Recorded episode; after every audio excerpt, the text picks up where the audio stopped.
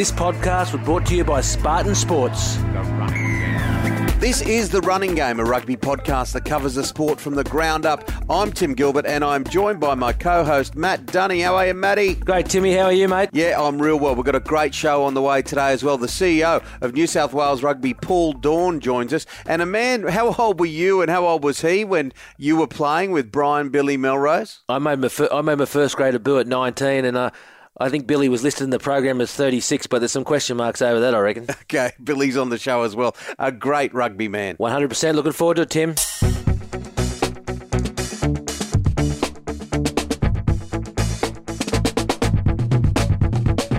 So, Matty, look, uh, there's so many things that need to be improved in the game, and I know that, that you know, like the, our two guests today will give us some observations on that.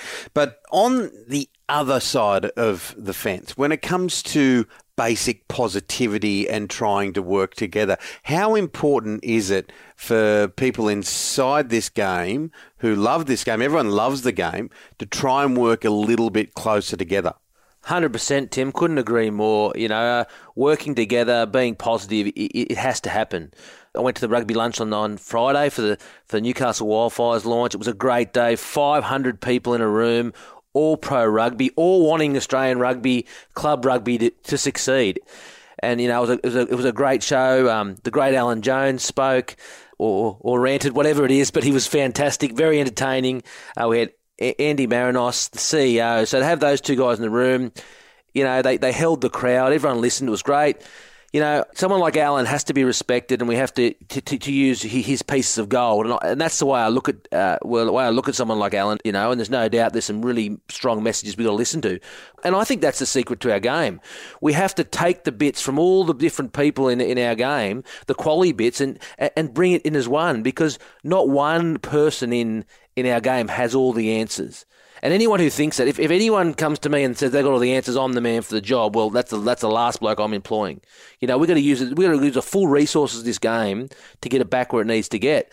And I think if we can use the parts of Alan Jones on, you know, really building club rugby and and having less of players not being kept in that academy type programs and, and not playing club rugby and just being, you know, on like a waiting board for Super Rugby, I think what we used to do really well in this game was have that, you know, if you don't play for the Waratahs, you play for your club. And, you, you know, even when you're training with an academy, you always come back to your club and you play, your, play in your club. I think it's a really important part to develop players and to develop our game. And, um, and, that, and Alan was really pro that, you know. The point you make, and look, I, I, I really believe that the game of rugby needs to be including people like that in some role, whether it be an ambassadorial role, whether it be a functional role, because I'm sure that he and others inside and that have been there at the top, or uh, you know, the, let's bring everyone together. And as you say, pick the eyes out of people and have them all moving in the one direction. Now, it needs one voice to do that.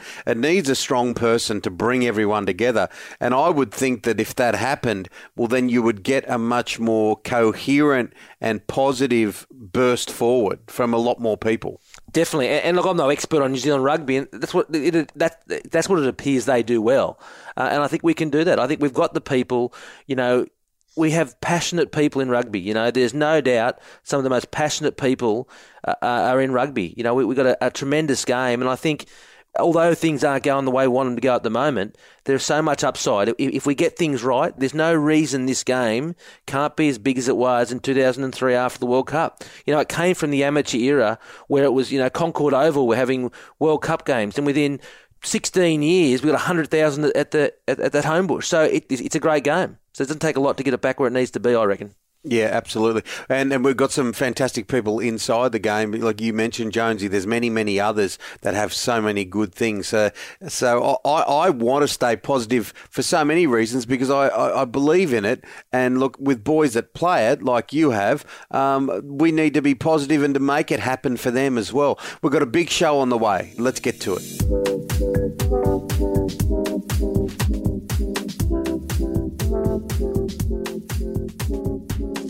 Well, real treat for us here on the show to have the Chief Executive Officer of New South Wales Rugby, Paul Doorn. How are you? Very well, Tim. Great to be with you all this afternoon. Hey, Paul. So, um, obviously, a, a, tough year, a lot happening at the Waratahs. Um, I guess uh, your chance for a quick brief synopsis of the year to date, and obviously with all the, the head coach not being there anymore, how how are things there at the Waratahs right now?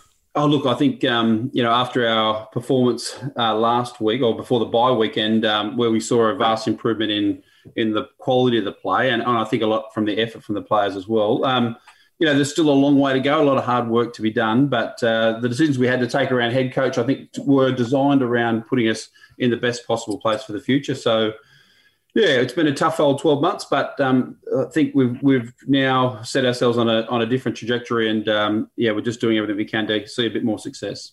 And you've said, Paul, you're not going to go into any great hurry. It's not going to be a golden slipper. You'll be a bit of a Melbourne Cup approach on picking this new coach. You just want to get everything in place before you do that. It has been a particularly difficult year or so, hasn't it, across everything in life? Well, like I think the Waratahs are probably no different to your local sporting club or your local small business in many ways. You know, COVID certainly threw us a bit of a curveball, but it really gave us an opportunity to um, to really delve into the business to look at where we thought there were problems or issues. And uh, now, as we start to emerge, and there's a lot of positivity, I think, particularly as we start to head into Trans Tasman um, next week, and then what it means for um, the community rugby just starting now as well. So yeah, it seems to be going pretty well. Yeah, Paul, there's been a little bit of criticism, I guess, about the budget on spending a little bit less, and there's been rumours that the Waratahs are spending less than the other teams. How has that affected the performance this year, and um, how do you go about attracting uh, players now that, you know, that, that's a, a, obviously a massive part of the, the future of the Waratahs? Yeah, look, it's a, it's a good question because I think there's been a lot sort of said about the the player salary driven part. Now, I think what's really important to sort of note at the time is if anyone's sort of running a business, uh, regardless of whether it's a non for profit or a, company or, or even your household budget, you really are limited to spend what you can afford to spend. You know, you've got to live within your means, I guess was the mantra for last year. So when we took the tough decisions around um, player reductions and staff reductions and all those sorts of things around salary cuts for the following year, that was at the context probably this time last year where you know, there was no competition. Certainly, there wasn't any community sport happening. And really, where we had sponsors sort of going, look, Paul, um, you know, we pay you a certain amount of money every year, and in return, we get, you know, exposure and and a whole host of other things for that benefit. Um, when we weren't in a position to be able to deliver on those sorts of things, and the, the cash flow was a real issue. Clearly, we couldn't spend the money that we did. Now, how other clubs did that, that's a good question for other clubs, I guess, in many ways. All I can tell you is that as the year went on and competitions recommenced, we were able to deliver on our expectations. The the sponsors were kept happy. Then we then we increased the amount of money that we had spent on players, but probably or strategically, the horse had bolted for some of those really top end guys that uh, were that we had been targeting. And in addition to that, a lot of our players like other franchises, we're actually taking the opportunity to go overseas, which again is you know one of the r- loveliest parts about rugby itself that you get it's a global marketplace, but it does come back to bite you occasionally. Now you, uh, talk about timing, like you you did such a wonderful job at Venues New South Wales, made the move across, and uh, and it sort of it's almost simultaneously happened with a pandemic. Yeah, I think two weeks I was in the gig, and um, oh, oh we, goodness, and we had the uh, announcement that we were postponing the Super Rugby season because of COVID. So look, you know, I'm I'm no different to many other people. We all had to you deal with the, the things, the issues that are in front of you, and mm. make the best of it. Um, I think we will be much better off, you know, getting through this year, having taken you know the tough medicine of uh, the last 12 months, and it's probably given us a real opportunity to start to say, you know, what we need to do things differently, and that's recruitment strategies, that's engagement with Rugby Australia, it's how we work more closely and better align with the Shute Shield competitions and and just getting a better sense of engagement in that space. But I guess for me, the bit that keeps us going is that the passion for rugby. You know, all we got to do is look at the social media commentary, the amount of people that are desperately happy to have their say around how things are done. There's still a high level of engagement there, and that's something we have to drive forward and convert that into bums on seats at stadiums. So obviously, is it a holistic approach, Paul? Is it are you working on all these simultaneously, or uh, uh, uh, what's at the top of the tree? What what needs to be done for New South Wales rugby uh, in the initial stage? Yeah, for us, the, the 100%, the, there are priorities, but there's a whole host of things happening. So the top of the tree has to be about recruitment for next year, um, whether that's the head coach position or whether that's about the players that we want to go. Now, the good news is, from a recruitment perspective, we are very comfortable with the crop of players in the vast majority of cases that we've got. Like these are good young kids that are developing that will get better with time and age and experience and time on the field. But we do know that there are a couple of really cool positions that um, that we that we need to be aggressive in the marketplace. But it's only a, it's a handful of players. Uh, it's things like tight head props and locks and stuff like that, which are quintessential to the competition or to the way in which we want to play our game.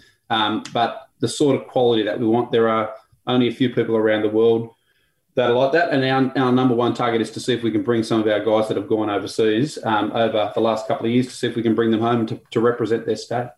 Wouldn't that be nice? That would be fantastic. There are some real green shoots, and uh, when I, when I say that, I, I mean things like the Shute Shield. We saw the first round, some big scores, but some really good crowds. You know, I talked to Eastwood and the two Blues, and, and then you've got the whole nine Stan arrangement, which is a great boost for the game. Oh, look, yeah, I, I was fortunate. I went out to the uh, two Blues and Eastwood game on Saturday afternoon, and it was it was back to pre-COVID numbers. The hill, the the people standing on the hill having a great old time, catching up with people, and it was a real what live sport should be about. It's a real opportunity to to be social and, and a bit of a get together. Um, but community rugby after the school holidays will pretty much all, but everywhere will commence, whether that's in the country, whether it's juniors, girl competitions. Um, you know, our participation numbers during COVID remained pretty pretty good. There were a couple of areas where they didn't run competition, so the numbers were down. But amazingly, in the country in particular, our junior growth of participation actually increased. So, you know, there's lots to love. There's still a deep seated passion out there for people, and I just think as long as we continue to abide by the rules for the government around, you know, all the safety precautions we're doing around COVID, um, we can see a really positive winter coming ahead.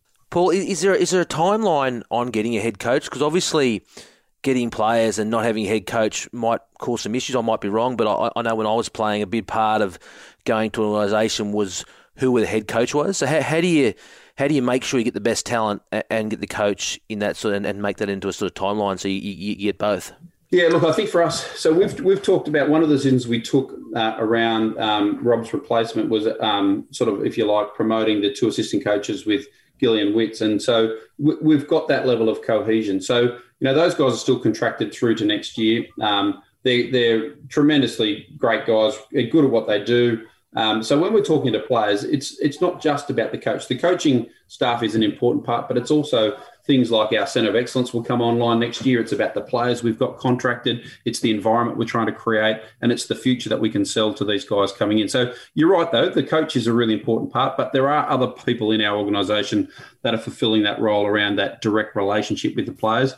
And then it's and then I guess from a player's perspective, they might be shorter contracts to start with, uh, like a one plus one type deals or or those sorts of things, whilst they get a level of comfort about who the new head coach is. But we really are trying to um, sell the dream on a long term. And and look, there's no surprises here. We look at what Queensland Reds have done in this space, and there's lots to learn from the success they're having. And so um, yeah, that's sort of been a bit of a model for us. Something you mentioned a little earlier about, uh, you know, getting the connection right with the ARU, getting the connection right with community. That seems to be the the real template that will be success for rugby in this country is when we get the whole game singing off the same song sheet. Uh, I know New Zealand's a much smaller country, but they seem to have it more streamlined from the bottom up and the top down. Yeah, look, Tim, it's one of the um, it's one of our greatest strengths and one of the biggest challenges at the same time. So, you know, you've got teams like the Crusaders that have got the one feeder club that flows into that particular team, whilst we've got 13 clubs effectively, uh, 13 teams playing in Shute Shield. So that ability to have to have that cohesion that sits below us um, means that that makes it a more challenge. However, I guess you know I'm a glasses half full sort of person. That also provides us with an amazing depth um, to be able to reach down into and work with those guys to get the best possible people to come through the system. So we're very fortunate from a player participation perspective. It just makes it a little bit more of a challenge in, in understanding the depth and breadth of a much larger base um, and then working with those coaches. But I see that as a real, still a, a massive area of, of, growth for us in developing better relationships with not just the players in Shute Shield, but the clubs uh, and the coaches and and, and all the, the surrounding staff around Essence, strength and conditioners, and all those sorts of things, so that we're actually sort of all swinging in the same direction. Yeah, one of the criticisms of the Waratahs and, and, Australian rugby for years has been that engagement with grassroots and and and schools. I guess from you know this long before you when they got rid of the development officers, which, which when I was involved in Sal's rugby uh, at a junior level, that engagement with development officers, people on the ground, that direct communication with the Waratahs, and that is that something that's looking to be started again? Is it going? You know, I don't even know. Is the development officer roles that community engagement? Do they have that link with the Waratahs now, or, if not, is there is there plans? No, so a bit's probably changed, um, Matt, in that space. So over three years ago, the business made the decision to merge the two entities together. So you had the Waratahs and New South Wales Rugby coming together. So I guess from my perspective, I'm the CEO of both, so both the professional game and also the club footy, if you like. And so one of the decisions that we we had to make during that COVID years, when I was talking about the, the tough calls, was making some people redundant, and some of them were actually on the chopping block were the development staff, just from a funding perspective. But I tell you what, we fought hard to try to keep them, and we got multiple external sources to keep those guys employed. So they still continue to be the lifeblood, that connection for us out in clubland. Um, we we've got great hopes to be able to increase those numbers going forward. And this year, I guess, from our perspective, what we've done is taken a bit of a slightly different tack. Instead of spending quality time in schools, our focus is around trying to make clubs stronger places. So that really that sense of inclusiveness and, and a belonging that people want to be part of something that we learned through COVID. That's the number one driver for our for our development staff these days. They're actually going into clubs and helping them with their retention and recruitment strategies for players, working on volunteerism and how to get more people to sign up. So yeah, they are a critical piece of the uh, of cog in the in the big overall machine. There's never enough of them. I'll be the first to admit that. So we do as a sport still continue to rely heavily on volunteers, and I just can't wrap the volunteers enough. Um, of all those things they had to do last year around COVID, you know, with cleaning change rooms and and supervising players and having parents, you know, blow up at the gate because they couldn't come and watch them and all that sort of stuff. The volunteers is an area that uh, we just need to find better ways to acknowledge and reward them because um, they do an amazing job. Paul, New South Wales Rugby, I've worked with you for a number of years, is in good hands. It's great to see you in that job.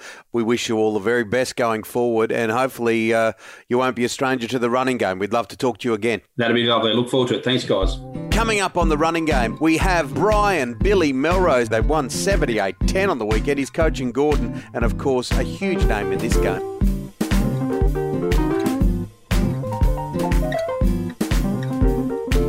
The running game. Let's talk to one of the Melrose family, one of the most famous names when it comes to rugby union.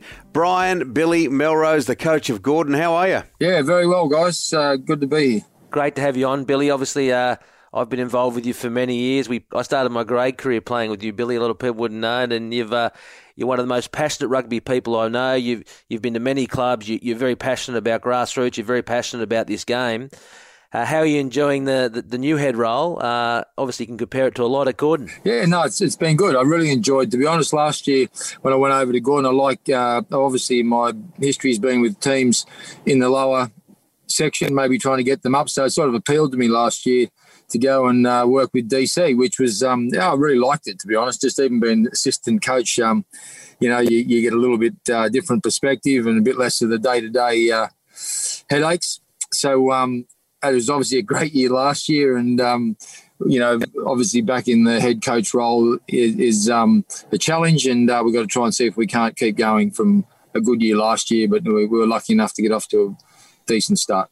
Yeah, fair bit of luck and, and, a, and a, a stack of talent because you won 78 points to 10 over Manly. That isn't a scoreline we see very often at this level. No, no, it was unusual. To be honest, someone told me it's one, it's the biggest loss, I think, for Manly ever at uh, Manly Oval. But uh, look, I've got a lot of love for Manly. I've coached there a couple of times, and um, you know I live down there myself, so I've copped three or four months of uh, light-hearted uh, abuse leading up to the game. So I was I was pretty nervous actually before the game, and uh, as it turned out, uh, obviously it was a pretty good day for us. But um, no doubt they'll have a, they'll have better days. But uh, that's footy sometimes, isn't it? Yeah, Billy, you've been in, you've been involved in Australian Rugby Union uh, for many many years. I, I, won't embarrass you by saying how many. And you've se- you've you've seen different levels. You've you've been around. You've given up so much time. You've been you've been a volunteer. You've been professional. Where do you see and, you know, a lot of criticism in the game today at all levels, administration and, and rugby? But where do you see the game today? Where do you see it? Where it's where it's come from, where it is, and how it could be better? Or just just your general take on that. Really interested to hear that. It's such an interesting question, and of course, if we just say the bloke in the pub is always asking you, and it just can't be answered in a minute. If I tried to say um, what where the the game at the moment, it's just not real. it's just lost reality. It's lost touch with reality, and it's a, such a shame. You know, I've been fortunate enough to even be in Super Rugby, and Super Rugby used to be real. There was a simple draw. There were 12 best teams in the Southern Hemisphere. Uh, you knew exactly what was happening. The best players played for it, and uh, by chance, the crowds rolled in. You know, then they tried to sort of get more product and and and expand, etc., etc., and just diluted the product and become this conference-oriented situation where nobody could really see it as real. And, and so the biggest thing in sport is sport is just supporting your tribe. And at the moment, the reason that club footy is doing okay is that people can just relate to that tribe. It's not because club footy is better than super footy. It's not.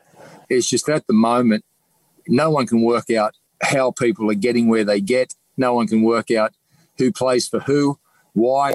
And, you know, it's a harsh thing to say, but, you know, if you're even talking in other sports and you say who plays state of origin, it's like, well, you know how they get there and you, and you know the person. So you know their pathway to get to that point. At the moment, you turn the television on, and I been I love the game no matter whether it's going well or it's going poorly. So I'm always going to watch or be part of it. I turn the television on and I can't work out who's who. Um, you know, and then if you talk about high performance, well, it's not high performance. It's just it's it's the opposite. You know, there's no judgment on high performance. I mean, how does how do you work out um, anything in the game anymore because there's no relevance to how anybody gets there. So, you know, it's um, it, the game's got to get real. So a little, uh, there's a fair bit of work to be done to get to that point. It is good to hear the voices of people that are singing from that song sheet in the sense of Paul Doorn, who's taken over at New South Wales Rugby. He he was fresh to the job. The pandemic hit, the whole garbage, the world wobbled on its axis. But we've had him on the show earlier in this show, and he was talking to a few of those points, getting New South Wales guys back from overseas, hopefully, and back playing here, looking to clubland. How can we build that? How can we join the docs and connect from grassroots up and connect from the top down. And that's something which obviously New Zealand as a country does well. They they've got a lot smaller population, but we've had times in the past where it has worked here.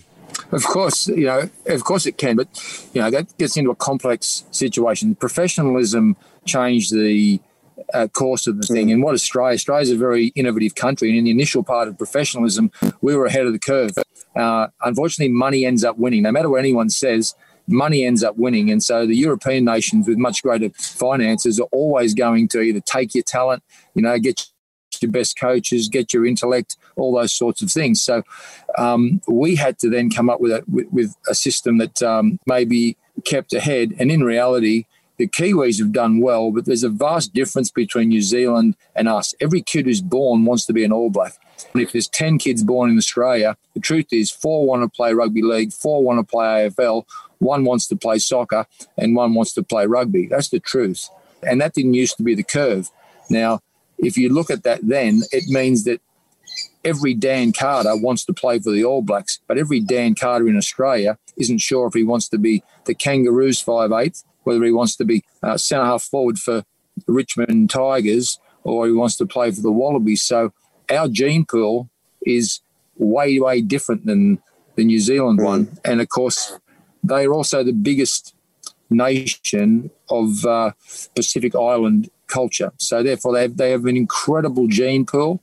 And then culturally, the game is born into them. Whereas here, we've got to try and fight now to get that bit of passion back, and that's that's a it can be done, but uh, it won't be done the way it's being done at the moment. So, Billy, Gordon three years ago in first grade, it might be longer, don't quote me, got beaten by Eastwood. I went and watched the game, 70 to 10. You know, Gordon have invested their money into their juniors. Their juniors got, you know, were poor. They've become really strong. They've done the same with Colts, and now look at the, you're reaping the rewards. Do you think that's the model that works? And, and, and why, why have Gordon been able to do it so well? Well, everything starts from the top. Gordon got a great president, um, and and Matt is a real winner. Um, I think what you say, Tuck, is good. Gordon invested in their Colts five, six years ago, but it's not the only thing. That's the other thing. People go, oh, you know, we just it's all about grassroots. You're not going to grow a team to win just by promoting your juniors. And the harsh reality is that we won the competition last year, and half the team was imported, and half of every team is imported. I, I, get sick of going around grounds and hearing people tell me how many Colts they've got in their team and blah blah blah. That's fantastic, but the point is, then you say, where did the Colts come from? Oh, he came from Bathurst. He was brought down from Tamworth, and it's more about getting people connected with where they play at. So at the end of the day, if someone came through Eastwood Colts or Randwick Colts and he fought his way through, he gets a connection to that jersey, and then he plays against Matt Dunning, and uh, or you know ultimately plays against the best players in first grade, and he does a job on them, and then he gets picked, and people see that on television, and they go, the reason that young bloke has gotten picked is because he just played over the top of you know a superior opponent. At the moment, you can't work out like last year's grand final. If we say that as a barometer of talent within New South Wales, you then turn around and you turn the television on and you're seeing players picked in positions and no one even knows who they are. You go, how did that guy get picked above the two people I just watched play the grand final, sort of thing? You know what I mean? So I'm not going to name names, but it's beyond belief. So high performance is about winning. And unfortunately, yeah. in Australian rugby, we're doing no winning. So if you want to fix it, simply get all the people who win and put them together. And all the blokes who don't win, unfortunately, just say, guys, you're out the other door. It's really basic. It's it's um, and unfortunately, everyone tries to make it complicated. Just spend a week, go through the whole of Australian rugby, and work out who's successful and who's not successful and and get the people who are successful. Yeah, and it's a two tiered thing, isn't it? Because you, that's that's the success argument, and then you've got to look at the other argument of okay, with the snapshot of what you put together before saying that you've got this collection of guys that want to play rugby league, these guys want to play AFL, you've got one that wants to do soccer and one that wants to do rugby. So with that, you almost need to win the hearts and minds of the parents and particularly the mothers. And one of the things that I've noticed as a, you know, I don't know anywhere near about as much of rugby union as you two guys do, but I've covered sport for 30 odd years and I've got two boys that play for Dural Rugby. One thing that I really notice, and this is stating the obvious, is the sense of belonging, the sense of community the sense of spirit that is in this game that's not in many other sports, and I, that is that's something that needs to be marketed. Look, it's a fantastic game, um, but the one thing, the one thing about sport, two years ago, I was, uh, you know, I've been coaching back in in, in Sydney for for a family reason um, for four years. So I, I coached uh, Manly just before, and we used to do quite well. We didn't win the thing, but we were pretty decent. And we had a game at Gordon two years ago, the end of 2018, so just just over two seasons ago, and we won quite large score. We'll call it 70 to to not many. And as I walked out, I'd been going to Gordon, Chatswood, you know, on and off since I was a little kid.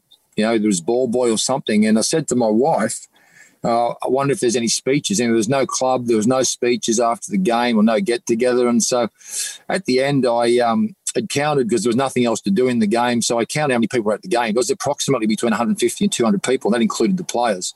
So as I walked out, I remember saying to my wife, it's one of the saddest days I've seen for such a great club. And so it's what attracted me to come back. Well, just a short time later, um, obviously Gordon, you know, Darren did a good job, and in 2019 they turned around and they were coming seventh. And then last year we, you know, pushed up and uh, you know had a successful year. And even in COVID, all of a sudden there was 2,000 people watching, and and that sense of community immediately was back. That community, they loved all the local blokes, and they loved the blokes who had come to make the team better. At the end of the day, people just love winning situations. And I've never seen a club, it doesn't matter whether Dural Rugby, which is an unreal junior club, that's fantastic. Some of my best mates are there. But people love winning places. And in sport, the only thing people want to be attached to is winners. And it just forever and ever and ever, it won't be any different. No one goes to keep watching losing teams because they've got better things to do in their spare time. They just attach to winning situations. So there's multiple things that need to happen, and clearly that connection with the grade clubs has been lost because if you play in those grade clubs, which Matt would know, even back when we I was old and Matt was young. but in that 80s, 90s, and I don't want to hark back because I love the modern era. I love the professional era as well. But back then it was simple. You went to footy on a Saturday and Mark Ella was playing against you. And then he played for Australia the next week. And then ultimately Super Rugby came. And still, even Matt will say if he wasn't playing for New South Wales, he was playing for Eastwood.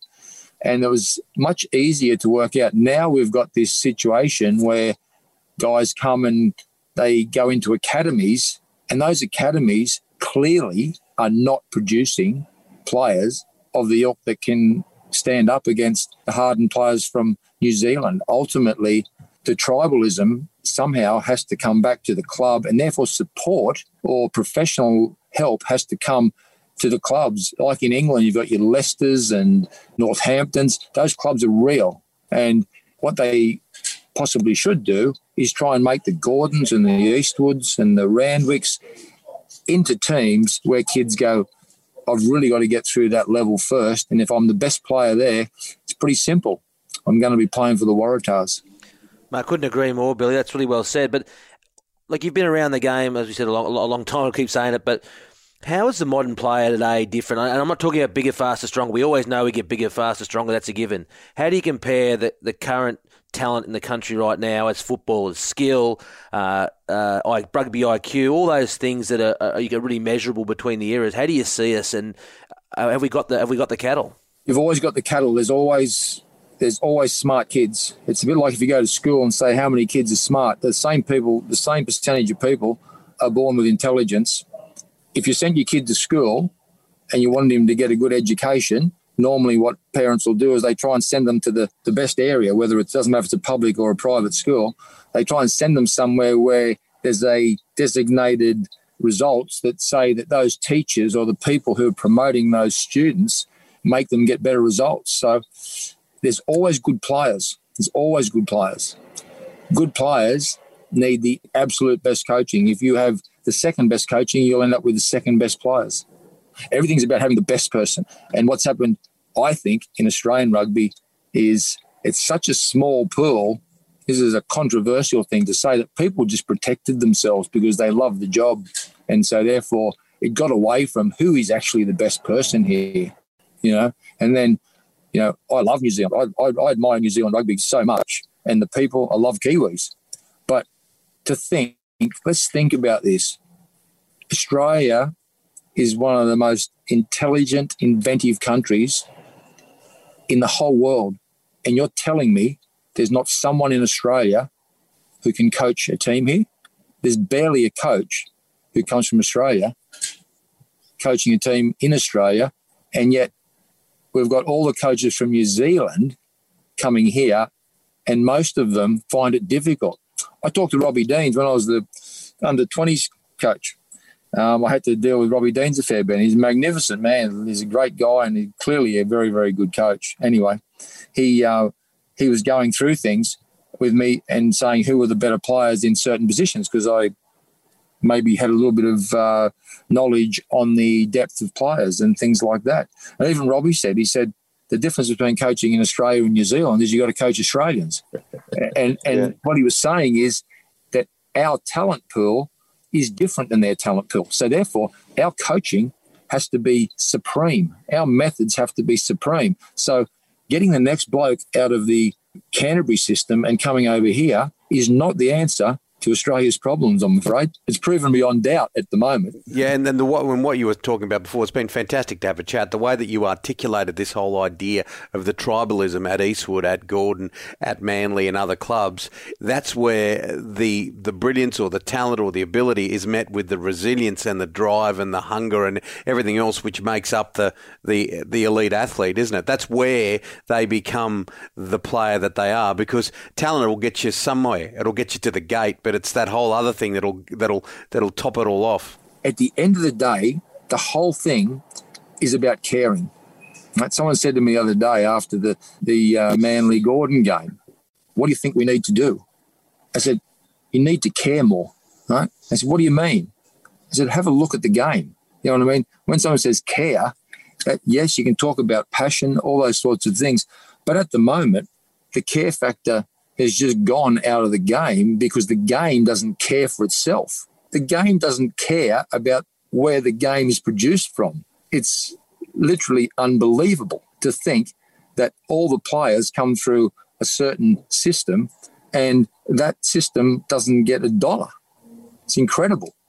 So how can you care? How can you care upways if no one cares downways? So then you know it just becomes a. I'll, I'll, I'll, if, if they're not winning, then it's like, well, I've just got something. I'll just do. I'll just care about something else. Yeah. Well, thank God we've got people like you in the system, and there's others, and there is positivity, but there does need to be change, and a lot of it, uh, because I think there's an enormous thirst for uh, in some areas to get this country back to where it should be. And we'd love to uh, talk to you again down the track. And congratulations on the win on the weekend. Yeah. Thanks a lot. Happy to be here. Thanks very much.